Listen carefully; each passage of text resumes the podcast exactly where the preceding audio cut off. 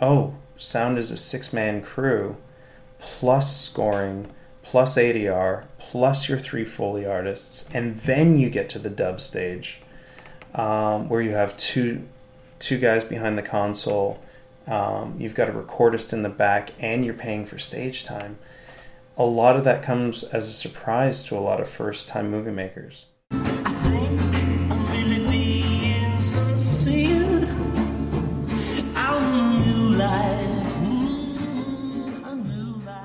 Welcome to the fourth episode of This Post Life, podcast about transitioning to your life's passion and how sometimes it may be the hardest thing you'll ever do, but hopefully it'll be the best thing you'll ever do. As I transition into post myself, I will share that journey and also bring you stories from other people. This is an interview with Sean Massey, most recently the supervising dialogue editor for Deadpool 2. Uh, about five years ago, I met Sean at the Los Angeles Post Production Group. Back then, he was on the TV side mostly and just a little bit on the feature side, but um, he has a lot of cool movies and things that he was a part of. But let's take a trip back to then as we sat in his apartment drinking scotch. And he talked to me about his path from university in Toronto to dialogue editing in Los Angeles, California. So I'm here with Sean Massey, and you're a dialogue editor for Sony Pictures. That's correct, yeah.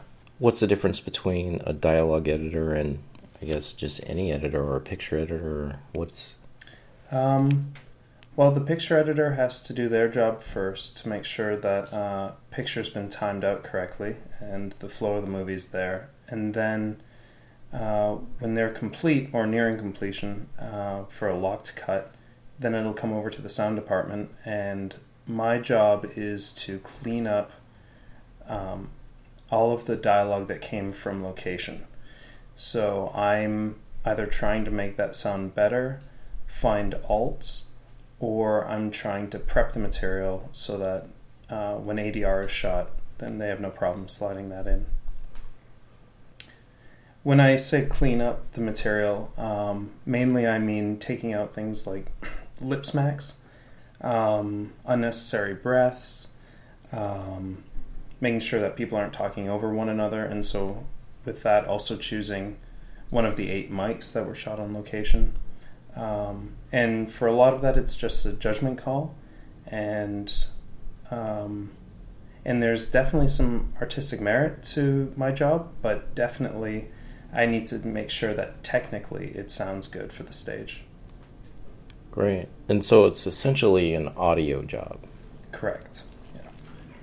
And then what do you what what tools do you use for that?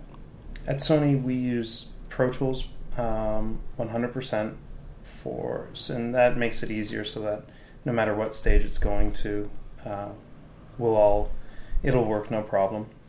Um, and then when I clean up uh, the material, I'm normally using uh, iZotope. Actually, is one of my biggest um, my biggest uses, and then um, spectral repair is also the other one that I use, and those are the two big ones. Otherwise, it old school. I use the pencil tool. nice. So cool. And um, how long have you been doing this? I've been cutting dialogue for about ten years. Um, I guess professionally, I've been doing it for six. Um, specifically at Sony, I've actually only been doing it for about three. But I was cutting, I was cutting on features before outside of Sony before I started working for features and TV within Sony. So. And was that doing dialogue editing or just? That was actually one of the first gigs I got. Was a really lucky one. I got the opportunity to work on Rango with the director Gore Verbinski, and that was the first time I left Sony was to go work up in La Cañada, where we eventually ended up at Universal. And for that, I was the animatic sound supervisor, which was a blast because um, I don't know how you're familiar you are with working with animatics, but there's not very much visual information there at that point. In fact, when I first started the film, uh, single frames would hold up for a matter of seconds Um, sometimes they would have a couple of frames within a second, but it was just a very, very roughed out uh, film. And so my job was to do everything. And so my job was to interpret whether the character, even though he appeared to be standing still, was running or walking. And I, because there was no script written that I was allowed to see, because they were writing scene 16 while drawing scene 12 while editing scene 8 and I was working on scene 4. So in fact, I didn't even get time to spend with the director. I was just always playing, playing catch up as they were writing the movie.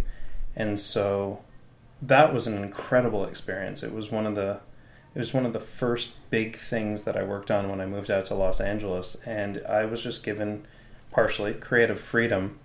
Again, I, I wouldn't know whether Rango as a character was standing walking or running, and so I'd have to interpret that. And then the next day, after I'd handed my material up to editorial, uh, the director would come downstairs and go, "You know, you, you did him as he was running, but actually." This is just a casual walk over into the next bar, and so then I'd have to redo all the all the footsteps.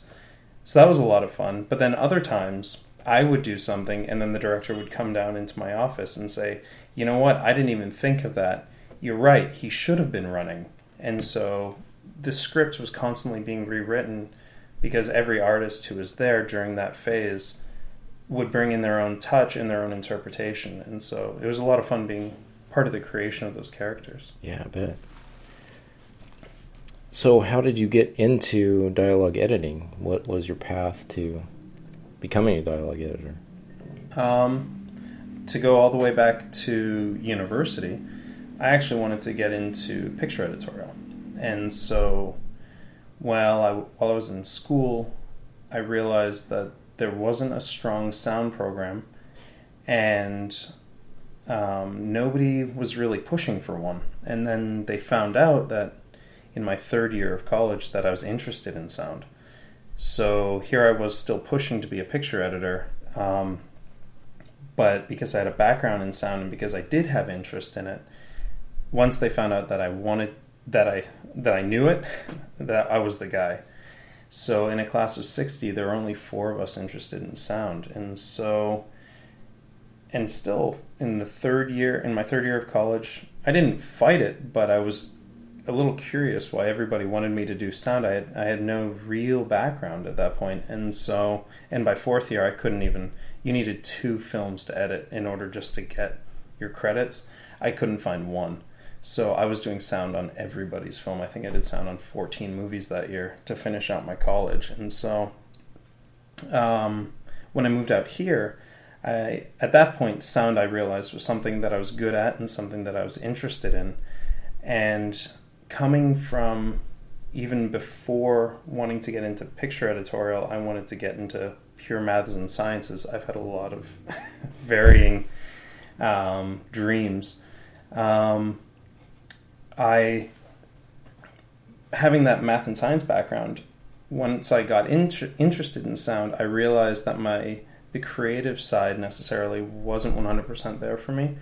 And so when it came to designing sound effects, um, sometimes I had a little bit of problem with that. I I just don't have that little bit of creativity or that last step of creativity that you need. I I enjoy doing hard effects like gunshots and you know, I can fill out scenes with car doors or the footsteps.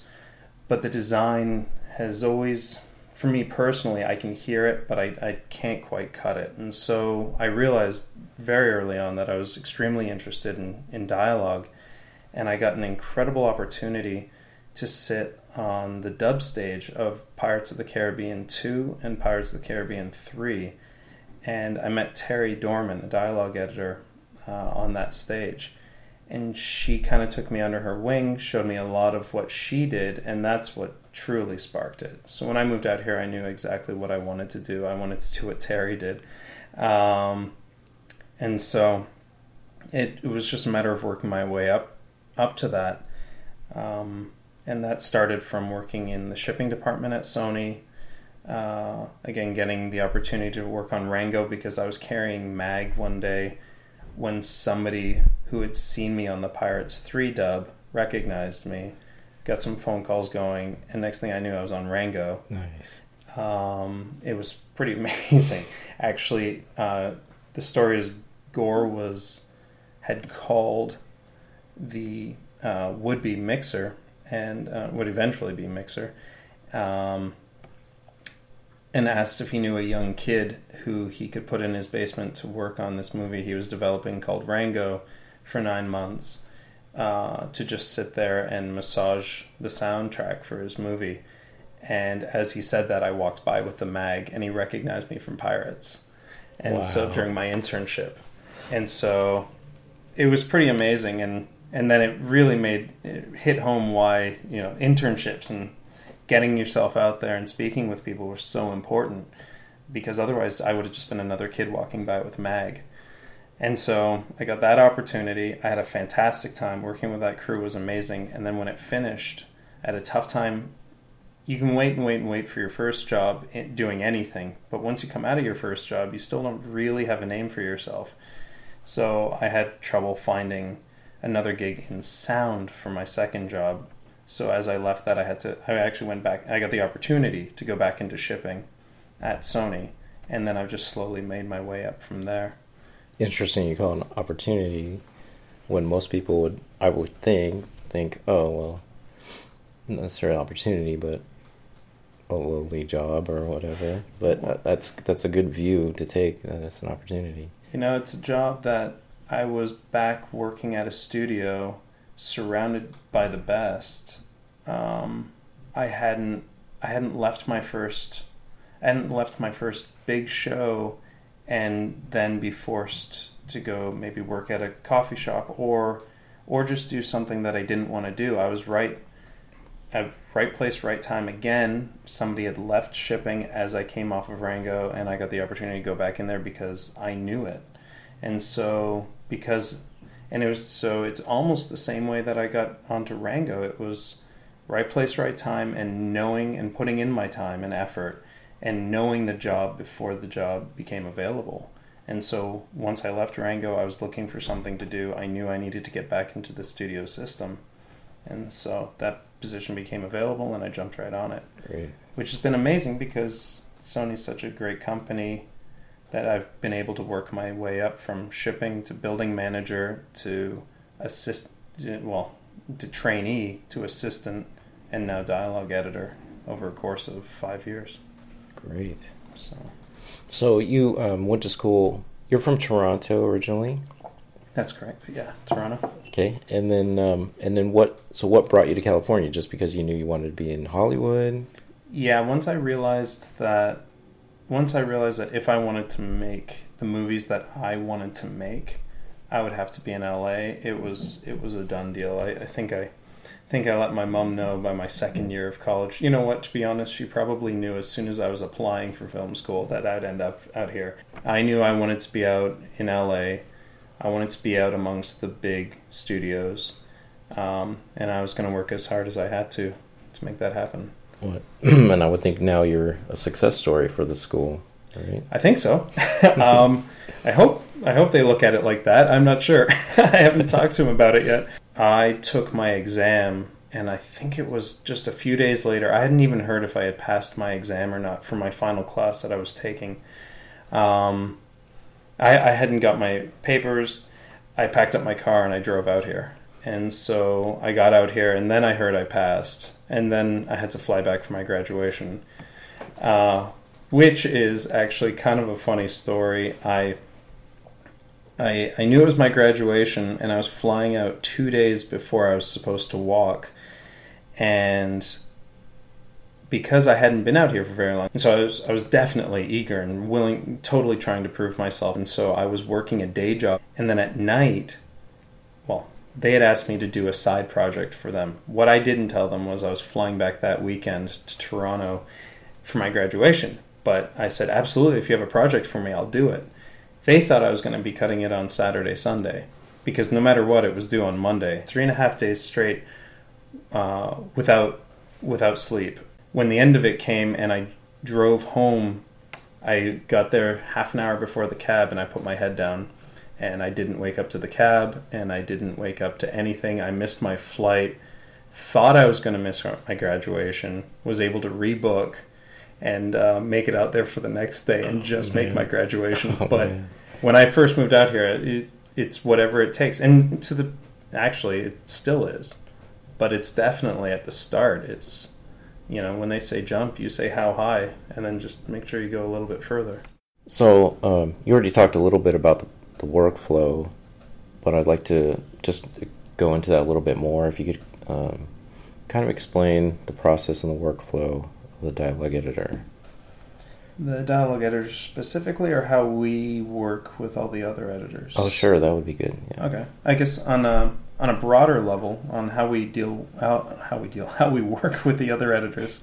Um, first of all, being at Sony, again, I was saying before that it, I knew I wanted to be in LA working with the majors, and that's because I, I I enjoy dialogue so much that I knew that that's what I wanted to do specifically. And a lot of times, when you get the opportunity to work at smaller places, you find that you're doing a lot more than just that one task. And so Sony's so great because you specifically have your supervisor who also handles the ADR during the turnover or after the turnover. You have your dialogue editor, your Foley editor, your effects editor, your music editor.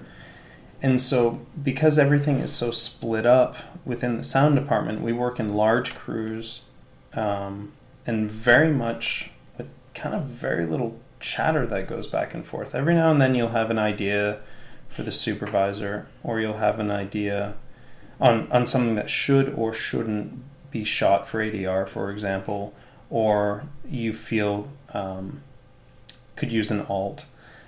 But a lot of it goes unsaid there's there's a lot of standards that we have um, standards for when it goes to stage how the sessions to look um, and so there's a lot of uh, like i said there's a lot of stuff that goes unsaid and so i knew that that's part of the system that i wanted to be part of. I, I knew i wanted to be specifically that cog. I wanted to be the dialogue editor. Um, so sony's been great for that and i've met a lot of fantastic people who are really good. Some some are great at a lot of things, and then some are just really good at design. Or some there's one of my really good friends there. Um, his job is to cue and cut Foley, and you know he loves it. Um, and so I, I really I really like that because then you get the opportunity to shine in specifically what you want to be doing. And again, that's that's not for everybody.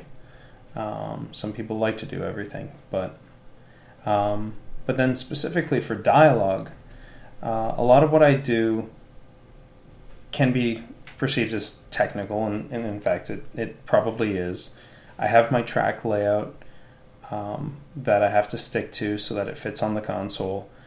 I I have my notes from the supervisor, which are either emailed to me or are just put up on the server. So again, there's very little talk. There's not enough time in most cases to sit down with everybody and have a discussion. Especially right now, I'm I'm currently in television, not on the feature side, um, and so when there's a two or three day turnaround for your material, and the first day the supervisor, the first day of two, the supervisor is out shooting ADR. You can't wait for him to get back because you can't cut 20 minutes in, in a day. Right. So, um, so there is a lot that goes unsaid, and so or unspoken, and so as soon as I get the material, the we work off the full assemblies. Uh, we have the AAF or the OMF there um, that we can reference. Of course, the guides to make sure that we're in sync. Um, my job is to go through all of the assembly and of the four, two, four, six, eight tracks that were recorded on set. First and foremost, foremost is just to choose my channel that I want.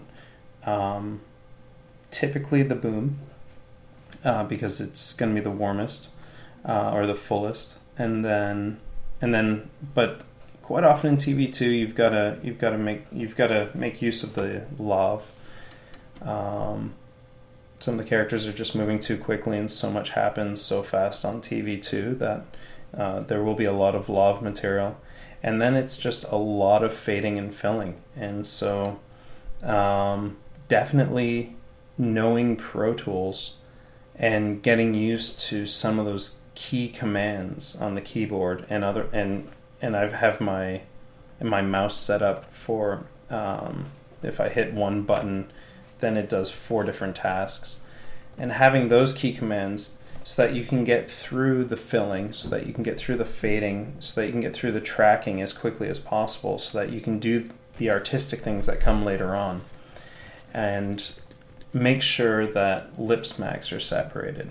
Make sure, but included, because there are those directors who say that big lip smack that happened right in front of the word. You've got to make sure, even if it sounds bad, you got to make sure it's still there, but separate it out for the mixer because he'll, as soon as you don't leave it in there, that's the one that he or she will say, "Oh, but there was a lip smack right before that," and so.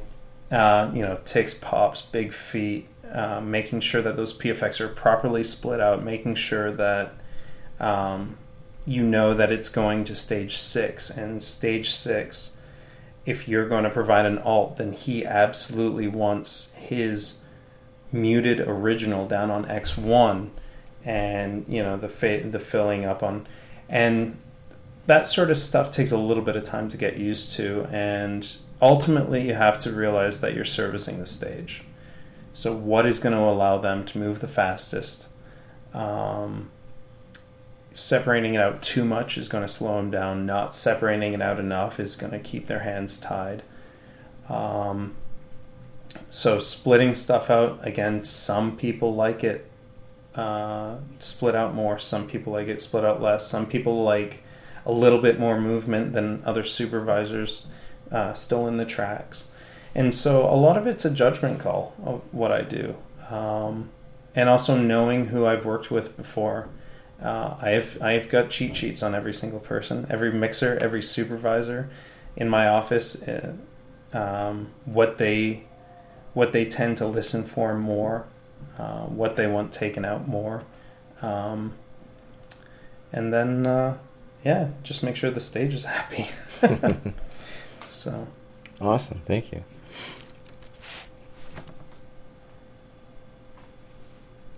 So, um, what you said you're on TV now? What what are you working on, or can you talk about it? Actually, currently I'm not working on anything. Um, it is it's the summer, so it's a little bit slow. Before that, uh, we were in the last round of shows that I did though uh, was for pilot season, and so that's always a crazy time of year. Uh, you end up doing seven days a week, you know, hundred hour weeks. It's um, but then that's so, so it's always okay that you get the summer break. right. Um, uh, during the summer or previous, I was working on. I did the first episode of Ray Donovan, which was a lot of fun. Uh, I believe they're working on the eighth episode right now uh, over at Sony.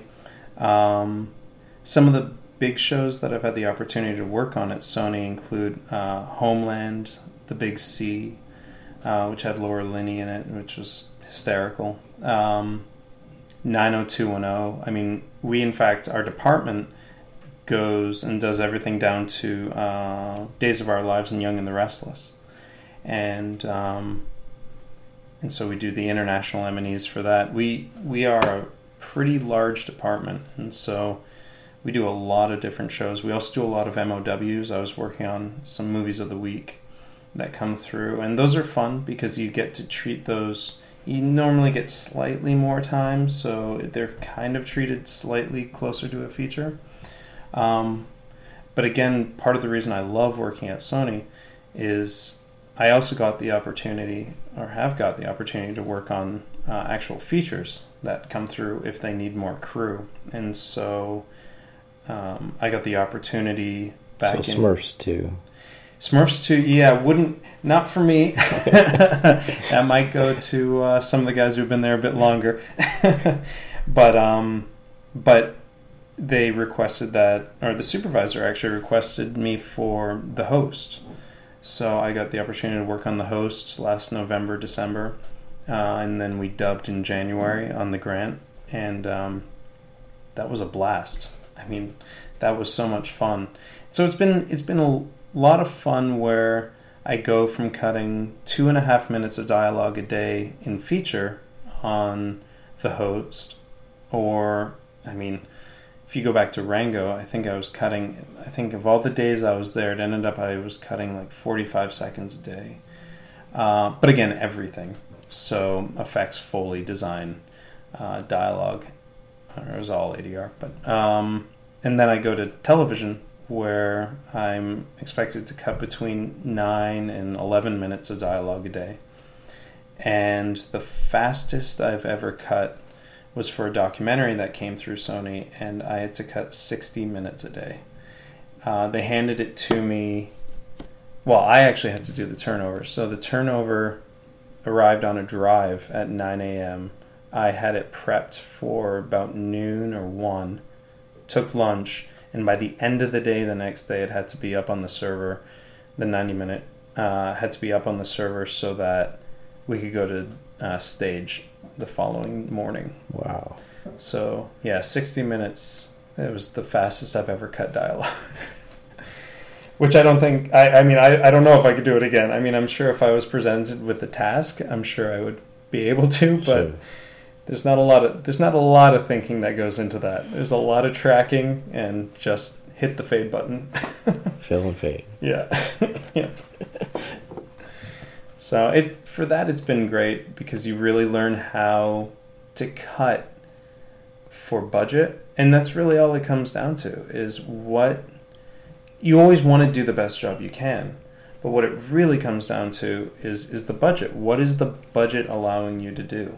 Um, is the budget. And I and I really fought this at first because I you always want to do the best job you can, but to a certain degree you also have to keep your sanity because the next day and you can't stay there till two in the morning because the next day you have a brand new client who expects you to be awake and attentive and ready to cut their show, which they feel is just as important as the last person's show. And so, if the budget says that I have three days, I can't be spending three days and three nights on a show necessarily. Of course, I'm going to get it to a good spot, and you almost always do overtime. But you have to make sure, too, that you're ready for the next client that comes through. And so, if this client says we have enough in our budget to make it two and a half minutes a day that you have to cut, then they're, that's the quality of editorial that they're going to receive. And again, I, I had a really tough time with that at first Sure. but um, but you definitely have to learn that that rule, and hopefully hopefully you get more of a budget than sixty minutes a day. right. if you were to give advice to people coming up, what what would be like a, a piece of wisdom that you would impart upon them? Whew. Um, well, I guess through this I've talked a lot about I've talked a lot about timing. I've talked a lot about there's there's always effort, um, for sure, and that's a fine line between showing somebody you're interested and nagging them. Um, so you definitely have to give the effort, but the effort is is much more about um, it's much more than just telling the people that you want the job. Um, I believe that it's about knowing the next job. So if you want the next job, if you're not just content in the job that you have right now, you have to actively go out and teach yourself that job and train yourself for that job. Um, I found that LA in particular moves so quickly that they will say, Would you like this job? Can you do it? And if you say no, well, then that's a missed opportunity for you because they're not going to give you the opportunity to learn Pro Tools or learn the difference between what an, a dialogue editor does and a Foley editor does. So, in your spare time, you need to be actively pursuing that so that the day they do say, Are you ready? your answer has to be yes. And so, talk to people, experiment with movies. To this day, I actually still do movies for free. I still do. Um, I still do shows on the side, especially right now during the summer when I have four months off. You know, I'm reading, I'm watching new movies, I'm I'm actively looking for other movies to work on. Um, so long as it doesn't un- interfere with the day that they do come back and say, "Hey, are you ready to work?" So long as that doesn't happen, um, yeah, it's just always making sure that you're ready for the job that you want next. That's the most important thing. Awesome. So what's in the future? What what do you got going coming up and after the summer? Well, after the summer, I'm I'm, I'm currently working on on five projects outside of Sony.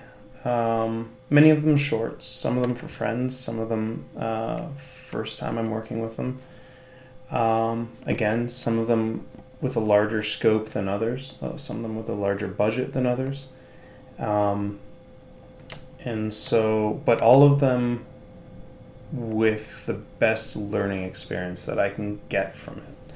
If I'm going to work on the movie for free or in my spare time or for a limited budget, then if I'm not going to take money away from the show, then I need to take something else away. And positive ex- positive learning experiences is a fantastic thing.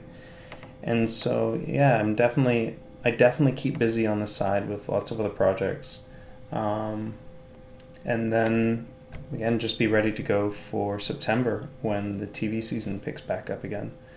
And in in my downtime, it's not just about projects; it's also about networking. And so, um, I mean, that's how we met, and um, but also trying to get the opportunity to either go to other studios or introduce yourself to people um, who you think um, you would get along working with or who you see potential in. Sure.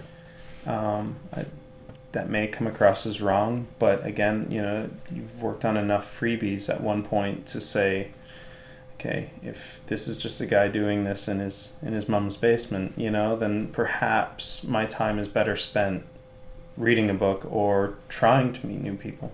And so, um, yeah, I, I think a lot of networking and a lot of design because I'm trying to pick up a bit of design right now um, until my dialogue editorial starts back up in September.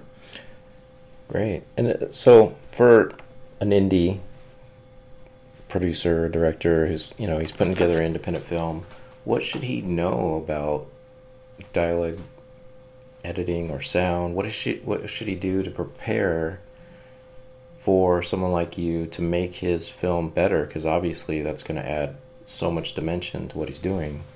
Well i think that's a that's a good question that kind of gets some some i i take away from what i say as well. I i'm a sound supervisor on a lot of these indies. I want to eventually become a sound supervisor full time um, a lot of those sound supervisors are also dialogue editors, are also uh, ADR editors. More often than not, the ones that I've met, the ones that I've been introduced to, came from a dialogue side, and it's because we have to know how the picture got from picture editorial over to sound and how that turnover happened, um, and the process that that takes to draw.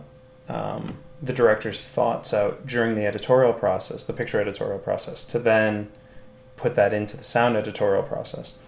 Um, and when you're the dialogue editor, I think that he's one of the guys who kind of knows the film best. Um, um, and so, I guess, again, coming back to the what would a what should a director know?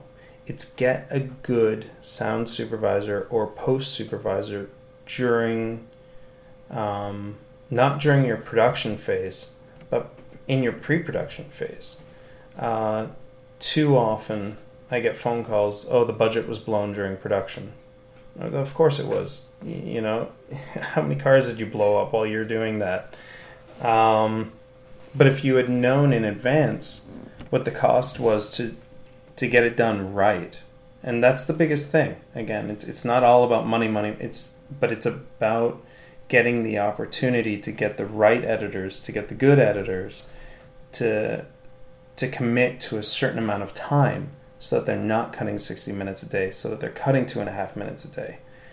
Um, and so by getting a good post production supervisor who understands the post process, or a good sound supervisor, more specifically, who knows the sound process, so that when you get to that point, um, you're not surprised when you hear, oh, sound is a six man crew, plus scoring, plus ADR, plus your three Foley artists, and then you get to the dub stage um, where you have two two guys behind the console. Um, you've got a recordist in the back, and you're paying for stage time. A lot of that comes as a surprise to a lot of first time movie makers. Um, it's not a one man or two man job like picture editorial quite often is. It takes a lot of guys a lot of hours to do. And so definitely doing your research and being prepared for that and just having a small understanding of it because there's somebody else there to guide you. The post production supervisor is there to guide you. So lock in a good one, but have an idea for the process. I think that's that's really important, and it's really important to do in pre-production while you can still do something about the schedule or the budget or whatever. Right. Yeah. Even making your actors aware that hey, three months after we finish shooting, you're going to have to come back for ADR. You know, too often that's a surprise. if you can get him again. yeah, exactly, exactly. well, he moved out of country. I can't tell you how many times I've heard that. well, can we fly him back? no, that's not in the budget either. so. Right. Yeah. Well, thanks, Sean. Cool. Thank you. Well, there you go. Thanks for listening to This Post Life. Please like, subscribe, and review the show if you like what you hear, thanks a lot.